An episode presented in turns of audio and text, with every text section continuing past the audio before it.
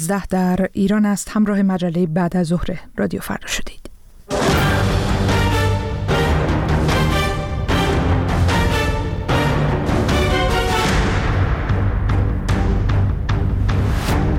خوش آمدید به این مجله در بعد از ظهر پنج شنبه دهم اسفند ماه. صدای ما را از پراگ پایتخت جمهوری چک میشنوید. من هانا کاویانی هستم. میزبان شما خواهم بود. در سی دقیقه پیش رو همراه ما بمانید. ابتدا مروری داریم بر خلاصه تازه ترین اخبار این ساعت با همکارم کامبیزه کراماتی. سلام. رئیس جمهوری روسیه درباره عواقب تراژیک اعزام احتمالی نیرو از سوی ناتو برای حمایت از اوکراین هشدار داد و گفت هنوز سرنوشت کسانی که زمانی به خاک روسیه تجاوز کردند فراموش نشده است. ولادیمیر پوتین همچنین هشدار داد که در, در صورت ورود مستقیم نیروهای غربی به جنگ اوکراین احتمال آغاز یک جنگ هسته‌ای به خطری واقعی تبدیل خواهد شد. پیشتر امانوئل مکرون رئیس جمهوری فرانسه احتمال اعزام نیرو به اوکراین را مطرح کرده بود. اما این موضوع به سرعت با واکنش منفی آمریکا و سایر اعضای ناتو روبرو شد. ولادیمیر پوتین در بخش دیگر از سخنرانی سالانه خود گفت کشورش برای گفتگو با آمریکا درباره ثبات استراتژیک آماده است. رئیس جمهور روسیه در این حال گفت در شرایطی که غرب مرتبا در حال برنامه‌ریزی برای تحمیل شکستی استراتژیک به روسیه است پیگیری چنین گفتگوهایی آسان نخواهد بود. روسیه صبح امروز پنجشنبه دهم اسفند ماه یک ماهواره تحقیقاتی ایران را در مدار 500 کیلومتری زمین قرار داد. ماهواره پارس یک به وزن 134 کیلوگرم و مجهز به سه دوربین با کمک یک موشک سایوز دو روسیه راهی مدار شده و در های نقشه برداری و زمینشناسی فعال خواهد بود. الکساندر نوواک معاون نخست وزیر روسیه دیروز در نشستی با کمیسیون همکاری تجاری و اقتصادی ایران از برنامه ارسال ماهواره‌ای که کشورش برای ایران ساخته خبر داد. این در حالی است که ایسا زارپور وزیر ارتباطات ایران این ماهواره را 100 درصد ایرانی توصیف کرده بود. روسیه در سال 2022 هم ماهواره سنجشی خیام را برای ایران در مدار قرار داده بود. یک روز مانده به انتخابات مجالس شورا و خبرگان شماری از کارگران نیشکر هفتپه با انتشار بیانیه‌ای از تصمیم خود برای تحریم انتخابات خبر دادند. این کارگران در بیانیه خود از انتخابات در جمهوری اسلامی با عنوان مزحکه یاد کرده و تاکید کردند که وارد به گفته آنان این بازی خونین نخواهند شد. امضا کنندگان بیانیه نوشتند که هر کس رأی بدهد گویی در صحنه اعدام عزیزان ما شرکت کرده و خود زیر پای اعدامی را خالی می کند. وزارت دفاع ترکیه می‌گوید آمریکا با ارسال نامه‌ای با درخواست آنکارا برای خرید 70 جنگنده F-16 و تجهیزات جانبی موافقت کرده است. ترکیه در اواخر در اواخر سال 2021 دو سال پس از آنکه آمریکا این کشور را از برنامه جنگنده رسل پنجم F-35 کنار گذاشته بود، خواستار خرید این F-16 ها شده بود. واشنگتن سرانجام پس از رایزنی های فشرده و به دنبال موافقت ترکیه با پیوستن سوئد به پیمان ناتو با خواسته آنکارا موافقت کرد. ارزش این قرارداد حدود 23 میلیارد دلار تخمین زده می شود. قرار است مقامات دو کشور برای نهایی کردن این خرید دیدار کنند. مقام های بهداشتی و درمانی فلسطینی می‌گویند تلفات انسانی در نوار غزه در طول حدود پنج ماه درگیری از سی هزار تن عبور کرده است امروز پنجشنبه حمله اسرائیل به کشته شدن دهها تن که در انتظار دریافت کمک های غذایی بودند انجامید به گفته اشرف القدره سخنگوی وزارت بهداشت غزه در این حمله دست کم 70 تن کشته و بیش از 280 نفر هم زخمی شدند. بر اساس آمارهای نهادهای بهداشتی فلسطینی تاکنون دست کم 30 هزار تن در غزه کشته و بیش از 70 هزار تن هم زخمی شدند. این در حالی است که تلاش ها برای برقراری یک آتش بس بشردوستانه در این منطقه همچنان ادامه دارد. برخی گزارش ها از احتمال آغاز این وقفه طی روزهای آینده خبر میدن هرچند هنوز هیچ یک از طرفها با قاطعیت از این موضوع صحبت نکردند. بر اثر حمله اسرائیل به یک وانت حزب الله در نزدیکی مرز لبنان و سوریه دست کم یک عضو حزب الله کشته شد. درگیری های مرزی حزب الله لبنان و اسرائیل طی هفته‌های اخیر رو به افزایش بوده. همزمان اسرائیل موج بی‌سابقه از حملات را در خاک سوریه علیه زیرساختها و های حمله سلاح های شبه نظامی متحد ایران از جمله حزب الله لبنان آغاز کرده است. برمیگردیم به هانا و ادامه برنامه. سپاسگزارم. تازه ترین خبرها را از همکارم کامبیز کراماتی میشنیدید. اگر دسترسی به اینترنت دارید حتما سری به وبسایت ما بزنید. آدرسش هست com. در اونجا می‌تونید اخبار گزارش های بسیار بیشتری رو بخونید ببینید و بشنوید. اما در این مجله بعد از ظهر رادیو فردا خواهید شنید.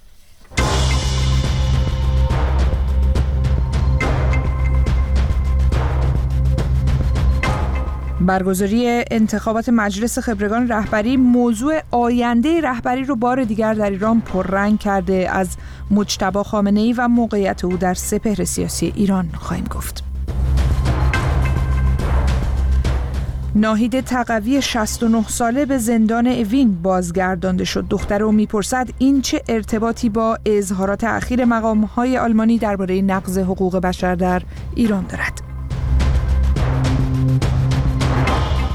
قطعی تازه به یاد مریم میرزاخانی و برای اعتراض به این دنیا از اثر تازه لوریس چکناواریان خواهیم گفت.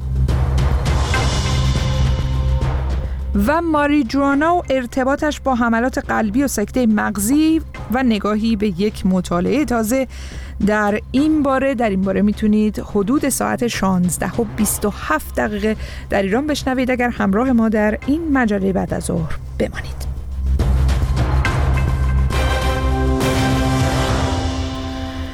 همونطور که در خبرهای ابتدای این مجله شنیدید امروز یک ماهواره ساخت ایران به نام پارس یک از یک پایگاه در روسیه به فضا پرتاب شد و در مدار زمین قرار گرفت. ماهواره که ایران اون رو تحقیقاتی و سنجشی توصیف کرده و با استفاده از پرتابگری روسی از یک پایگاه در اون کشور پرتاب میشه.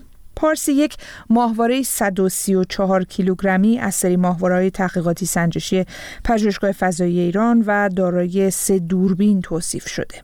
درباره برنامه فضایی ایران ارزیابی فابین هینز کارشناس مسائل دفاعی در انستیتوی بین المللی مطالعات راهبردی در برلین رو بشنوید.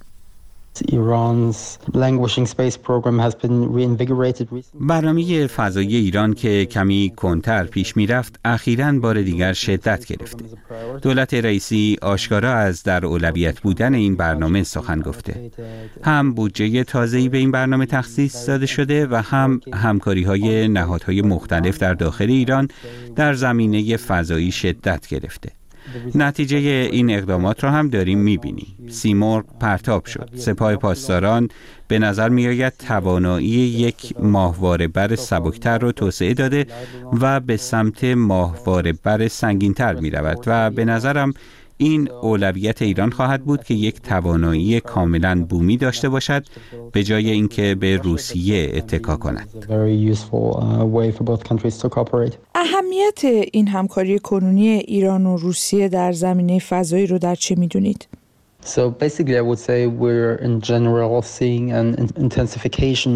ما کلا شاهد افزایش بیش از پیش همکاری های ایران و روسیه هستیم چه نظامی و چه سیاسی و اقتصادی. و همکاری در حوزه فضایی یکی از مسیرهای آشکار همکاری برای طرفین دست کم در فضای موجود است. چرا که روسیه در این حوزه تجربه بسیار زیادی دارد. فناوری دارد که امتحانش را پس داده و توانایی این کشور در زمینه پرتاب بسیار قابل اتکاست. و تا اینجای کار ایران در زمینه پرتاب هنوز کمی عقب است. برنامه ایران بسیار بلند پروازانه است. اولین پرتاب را در سال 2009 انجام داد و از آن زمان بر روی پرتابگرهای سنگینتر کار کرده است. اما هنوز کاملا موفق نبوده و از همین رو هم با روسیه همکاری می کند. آقای هینس به نظرتون ریسک چنین همکاری چی می‌تونه باشه؟ وقتی شما برای پرتاب از خدمات کشور دیگری استفاده می کنید همیشه ریسک هایی وجود دارد.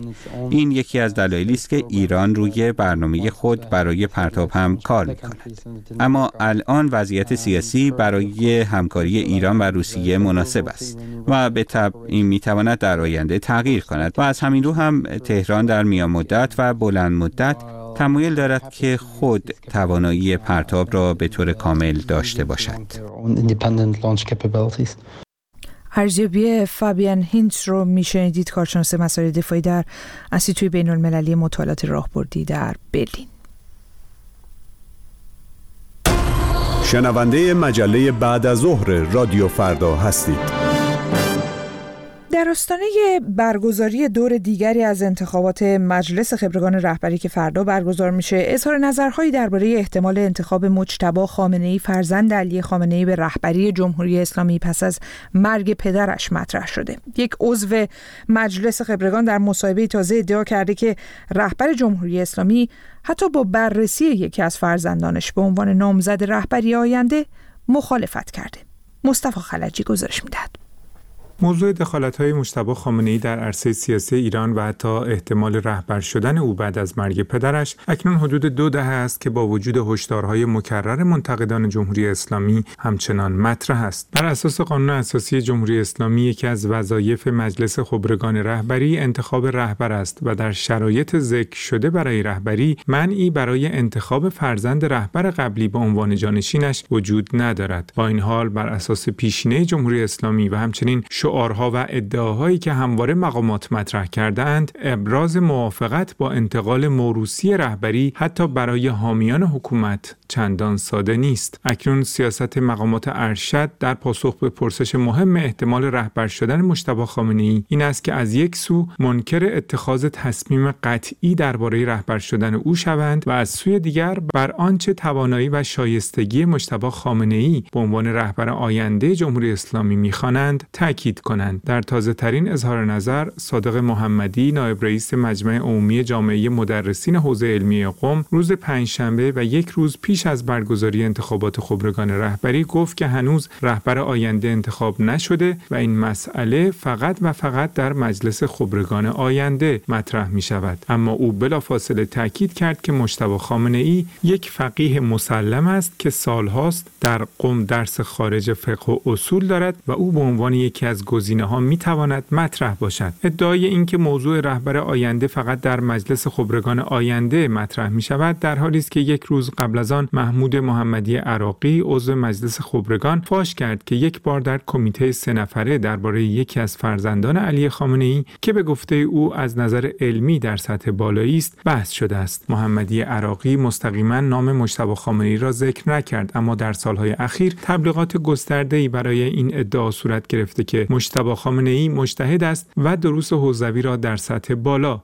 تدریس می کند. ادعاهایی که توجیه کند او صلاحیت علمی رسیدن به مقام رهبری را دارد. هرچند محمدی عراقی مدعی شده که علی خامنه ای از طرح نام فرزندش به عنوان گزینه رهبری نه کرده اما تا کنون هیچ سند و اظهار نظر عمومی از خامنه ای مبنی بر مخالفت او با رهبر شدن فرزندش وجود ندارد. در سال 1359 روح الله خمینی در نامه‌ای به ابوالحسن بنی صدر رئیس جمهور وقت علنا با نخست وزیر شدن احمد محمد خمینی فرزندش مخالفت کرد و نوشت بنا ندارم اشخاص منصوب به من متصدی این امور شوند اما با وجود علنی شدن احتمال جانشینی مشتبه خامنه ای تا کنون هم مشتبه خامنه ای و هم پدرش در این زمینه سکوت کردند. تکذیب نکردن این احتمال صدای منتقدان جمهوری اسلامی را بلند کرده است. مرداد سال گذشته میر حسین موسوی نخست وزیر پیشین جمهوری اسلامی که اکنون در حصر خانگی به سر می‌برد نسبت به احتمال مروسی شدن رهبری هشدار داد و نوشت 13 سال است که اخبار این توطعه شنیده می شود اگر به راستی در پی آن نیستند چرا یک بار چنین نیتی را تکذیب نمی کنند گزارش مصطفی خلجی رو میشنیدید. اگر شما هم در این باره درباره آینده رهبری جمهوری اسلامی نظری دارید می‌تونید با ما در میون بذارید. ات فرداگرام جاییست که می‌تونید صدای خودتون رو برای ما بفرستید. همینطور در واتساپ می‌تونید به ما پیام بدید. شماره واتساپ رادیو فردا هست 20420 725 970 30 اما ناهید تقوی شهروند دو تابعیتی ایرانی آلمانی که در هفته های اخیر با پابند الکترونیکی در مرخصی استلاجی به سر می برد شب گذشته به زندان وین بازگردانده شد خانم تقوی که 69 سال داره از سوی دادگاه انقلاب به اتهام مشارکت در یک گروه غیرقانونی به 10 سال و 8 ماه زندان محکوم شده این صحبت های مریم کلارن فرزند خانم تقوی در آلمانه که درباره وضعیت مادرش به رادیو فردا توضیح میده.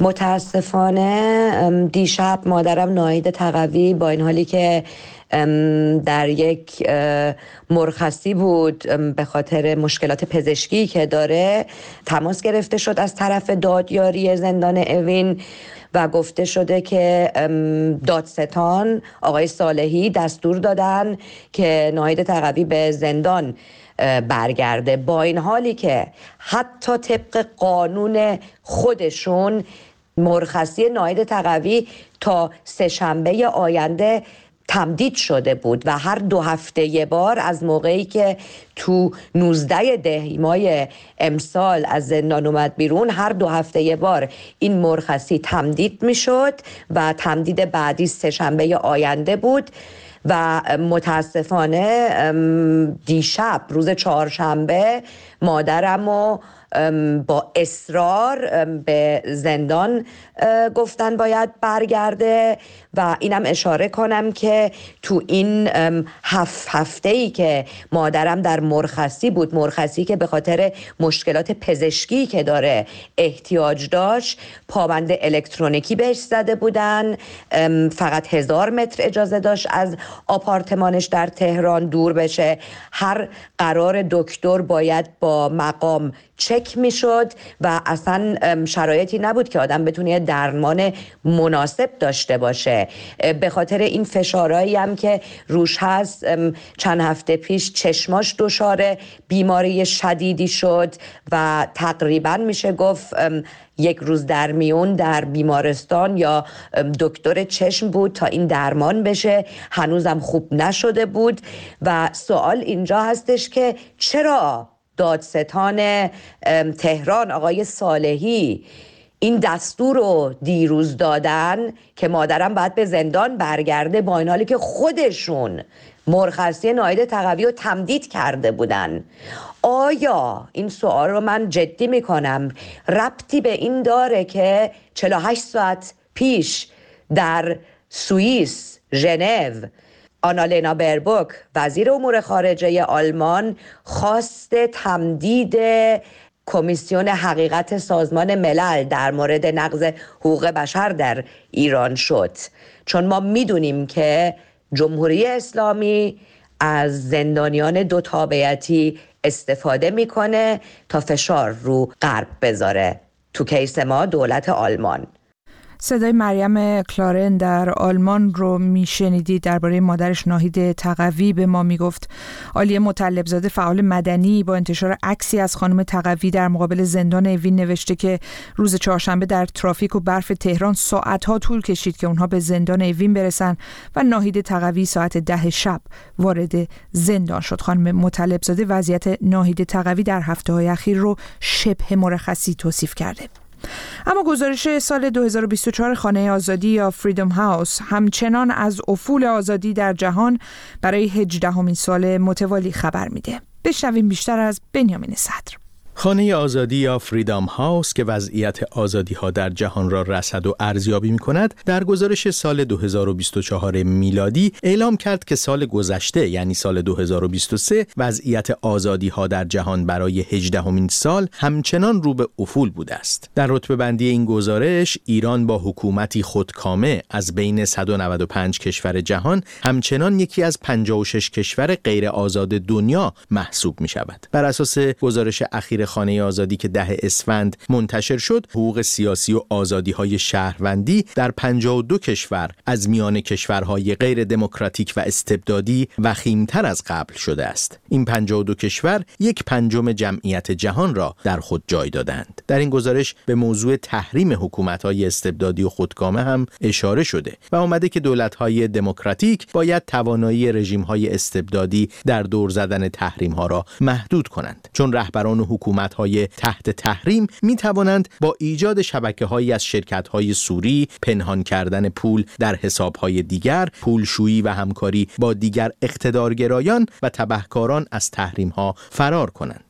برای نمونه حکومت روسیه با هدایت ولادیمیر پوتین و جمهوری اسلامی به رهبری علی خامنه ای به رغم مواجهه با تحریم های گسترده و هدفمند آنچنان که در گزارش خانه آزادی آمده در سال 2023 به صادرات نفت و انرژی ادامه دادند و به تسلیحات نظامی تازه هم دست پیدا کردند. بر اساس گزارش خانه آزادی در بیش از یک دهه اخیر بسیاری از دموکراسی ها در جلوگیری از سرکوب خشن و وحشتناک معترضان یا دگراندیشان ایشان در کشورهایی همچون روسیه، ایران، افغانستان و چین شکست خوردند. بر اساس این گزارش نزدیک به 38 درصد جمعیت دنیا همکنون در کشورهایی زندگی می کنند که غیر آزاد و استبدادی هستند. 42 درصد در کشورهای تا حدودی آزاد زندگی می کنند و تنها 20 درصد مردم دنیا در کشورهای آزاد زندگی می کنند. این در شرایطی است که انکار حقوق سیاسی و آزادی های مدنی در قلمروهای استبداد زده و درگیر خشونت موجب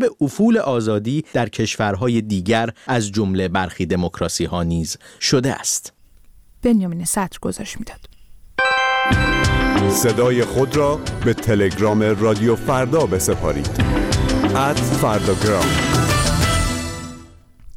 سری بزنیم به آمریکا جایی که دیوان عالی موافقت کرده که ادعای دونالد ترامپ رو مبنی بر اینکه او در جریان اتفاقات انتخابات ریاست جمهوری سال 2020 مسئولیت قضایی داشته مورد بررسی قرار میده. اتفاقی که یک پیروزی بزرگ برای کمپین انتخاباتی رئیس جمهور سابق به حساب میاد. سعید جعفری. دیوان عالی ایالات متحده روز چهارشنبه اعلام کرد که در خصوص مسئولیت قضایی دونالد ترامپ در پرونده تلاش برای تغییر نتیجه انتخابات در سال 2020 تصمیم گیری خواهد کرد. با این تصمیم دیوان عالی آمریکا پرونده‌ای که توسط جک اسمیت بازرس ویژه دادگستری پیگیری می شود به تعلیق در خواهد آمد. پرونده که جک اسمیت پیگیری می کند احتمالا یکی از مهمترین روندهای قضایی است که رئیس جمهور پیشین آمریکا با آن دست و پنجه نرم می کند. قرار بود ترامپ روز چهار مارچ در دادگاه حاضر شود و پاسخگوی اتهامات مربوط به نقش داشتن در شورش روز 6 ژانویه 2021 باشد اما او حدود دو هفته قبل از دیوان عالی ایالات متحده خواسته بود تا حکم 6 فوریه هیئتی متشکل از سه قاضی دادگاه استیناف نهایی کلمبیا در رد ادعای وی. مبنی بر مسئولیت از تعقیب قضایی را متوقف کند. تیم حقوقی آقای ترامپ استدلال کرده بودند که در آن زمان او رئیس جمهور بوده و باید به دلیل انجام وظیفهش مسئولیت قضایی داشته باشد. وکلای رئیس جمهور سابق همچنین تاکید دارند که لغو مسئولیت قضایی او به فعالیت انتخاباتیش لطمه می‌زند. با تصمیم جدید دیوان عالی ایالات متحده حالا ترامپ به هدف خود می‌رسد و دادگاه او به تعویق خواهد افتاد. بر اساس این تصمیم قرار است روز 22 آوریل ها در این خصوص شنیده و از سوی دیوان عالی ایالات متحده مورد بررسی قرار گیرد. هرچند تصمیم دیوان عالی خبر خوبی برای کمپین انتخاباتی ترامپ محسوب می شود اما همزمان دادگاهی در ایالت ایلینوی طی حکمی اعلام کرد. ترامپ به دلیل نقش داشتن در شورش 6 ژانویه حق حضور در انتخابات درون حزبی جمهوری خواهان در این ایالت را نخواهد داشت. سخنگوی ستاد انتخاباتی ترامپ در بیانیه این حکم را غیرقانونی خوانده و تاکید کرده که به سرعت به آن اعتراض خواهند کرد. پیش از این دو ایالت کلرادو و مین ترامپ را از نامزدی در ایالتهای خود منع کرده بودند. حالا دیوان عالی ایالات متحده که سه قاضی آن توسط خود ترامپ منصوب شدند باید در خصوص این پرونده ها تصمیم بگیرد. اکثریت در این نهاد قضایی در اختیار محافظه کاران است و از مجموع نه قاضی شش نفر توسط رؤسای جمهور جمهوری خواه منصوب شدند. هرچند دونالد ترامپ نخستین رئیس جمهور تاریخ آمریکاست که علیه او اتهامات کیفری وارد شده اما او نامزد پیشرو جمهوری خواهان برای انتخابات ریاست جمهوری ماه نوامبر است. سعید جعفری بود. سال انتخابات در سراسر دنیاست. از جمله فردا در ایران هم دو انتخابات مجلس شورای اسلامی و خبرگان برگزار میشه. در یکی از تازه ترین واکنش ها کارگران هفت تپه گفتند که وارد این بازی به گفته آنها خونین نمیشن. درباره این واکنش ها می‌تونید در رادیو فردا دات کام بیشتر بخونید. سری بزنیم به جهان موسیقی و اثر تازه از لوریس چکناواریان که در نکوداشت مریم میرزاخانی ریاضیدانی که در سن چهل سالگی درگذشت ساخته از کیانوش فرید بشنوید.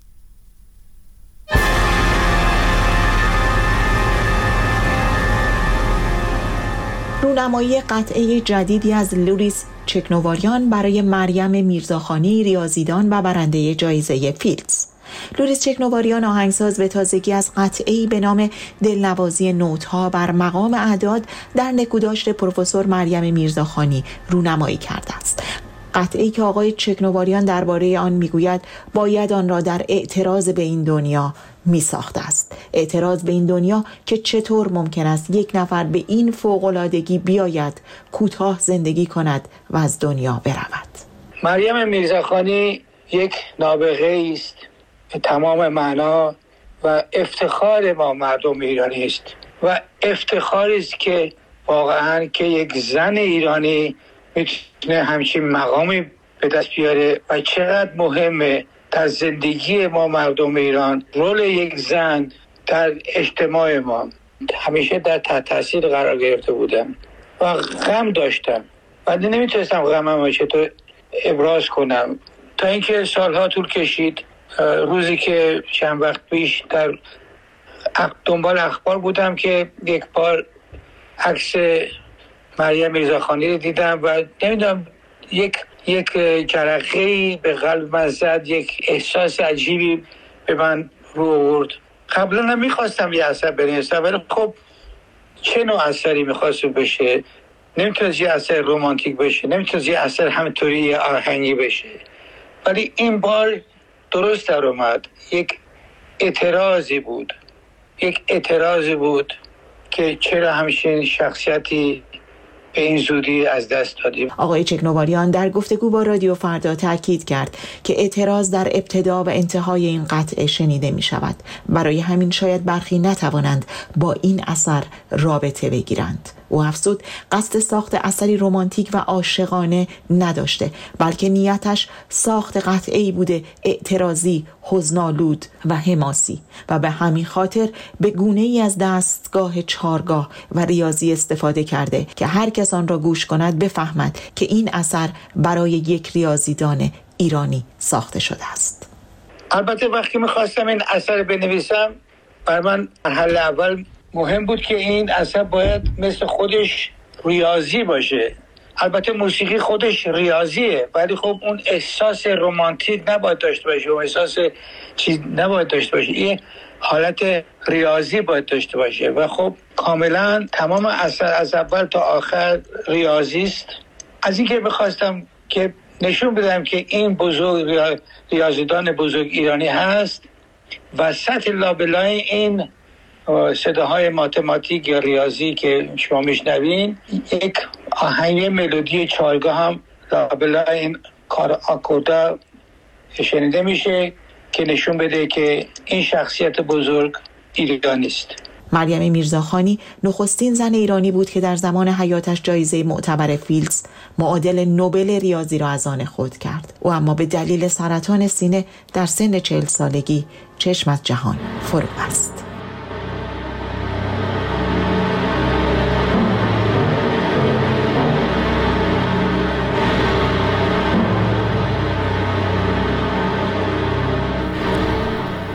گزارش کیانوش فرید رو میشنید اما این روزها زیاد از آزاد شدن استفاده از ماریجوانا در برخی کشورها میشنوید.